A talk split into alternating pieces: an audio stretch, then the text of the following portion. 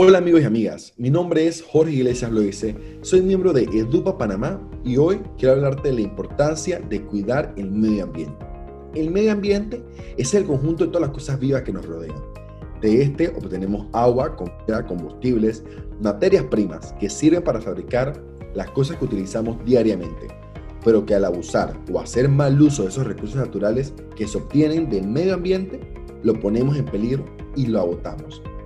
Debemos recordar, y es muy importante, que el aire y el agua están sufriendo en este momento cambios drásticos y los bosques, debido a los incendios forestales y a la increíble alta tasa de deforestación, están desapareciendo.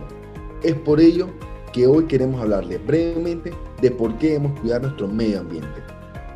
Es muy importante que sepamos que en nuestro país, y los invitamos a seguirlos, hay muchas organizaciones ambientales que se dedican día a día a cuidar nuestra casa común, a cuidar tu hogar. Porque al final nosotros todos tenemos una cuota muy importante que dar para poder cuidar esta casa que es de todos. Fundaciones como Mar Viva, Marabuntas, Marea Verde, son solo algunas organizaciones que se han dedicado en los últimos años a propiciar espacios para fomentar el cuidado al medio ambiente.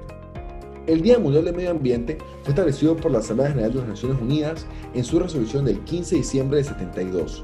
Se celebra desde 1973 todos los años, el 5 de junio. El Día del Medio Ambiente es un vínculo por medio del cual las Naciones Unidas sensibiliza a la población mundial en relación en temas ambientales. Y el objetivo principal claramente es motivar a que las personas se conviertan en agentes activos del desarrollo sustentable y equitativo. De hecho, es uno de los objetivos de desarrollo sostenible. El desarrollo sostenible. Tenemos que apostar a que las prácticas de cada uno de nosotros en nuestro hogar, comunidad, escuela o trabajo sean prácticas sostenibles. ¿Recuerdas esas tres R que te enseñaron en la escuela, que en su momento eran reducir, reusar y reciclar? Bueno, hoy se incluyen dos más y son conocidas como las 5R de la ecología, en la que se incluye reparar y recuperar.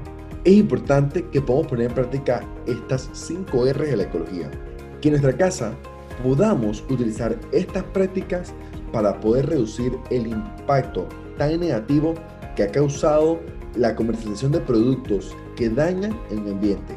El plástico es uno de ellos y que si nuestro país ha dado un paso en poder eliminar las bolsas de plástico de los supermercados minoristas, nosotros tenemos que seguir apostando a que las prácticas en pro del ambiente sean mayor.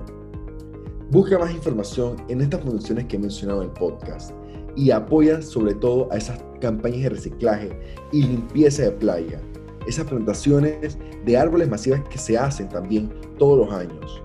Apuesta por concentraciones ecológicas, conciertos donde tengan prácticas en cuidado del medio ambiente y siempre tengas la oportunidad en tu escuela o trabajo apoya el reciclaje. Pon canastas donde se recicle el papel, donde se reciclen las latas, donde se recicle el cartón. Hoy en día todos nosotros jugamos un factor determinante porque tenemos que apostar a reciclar todo eso que nos rodea y que se puede hacer.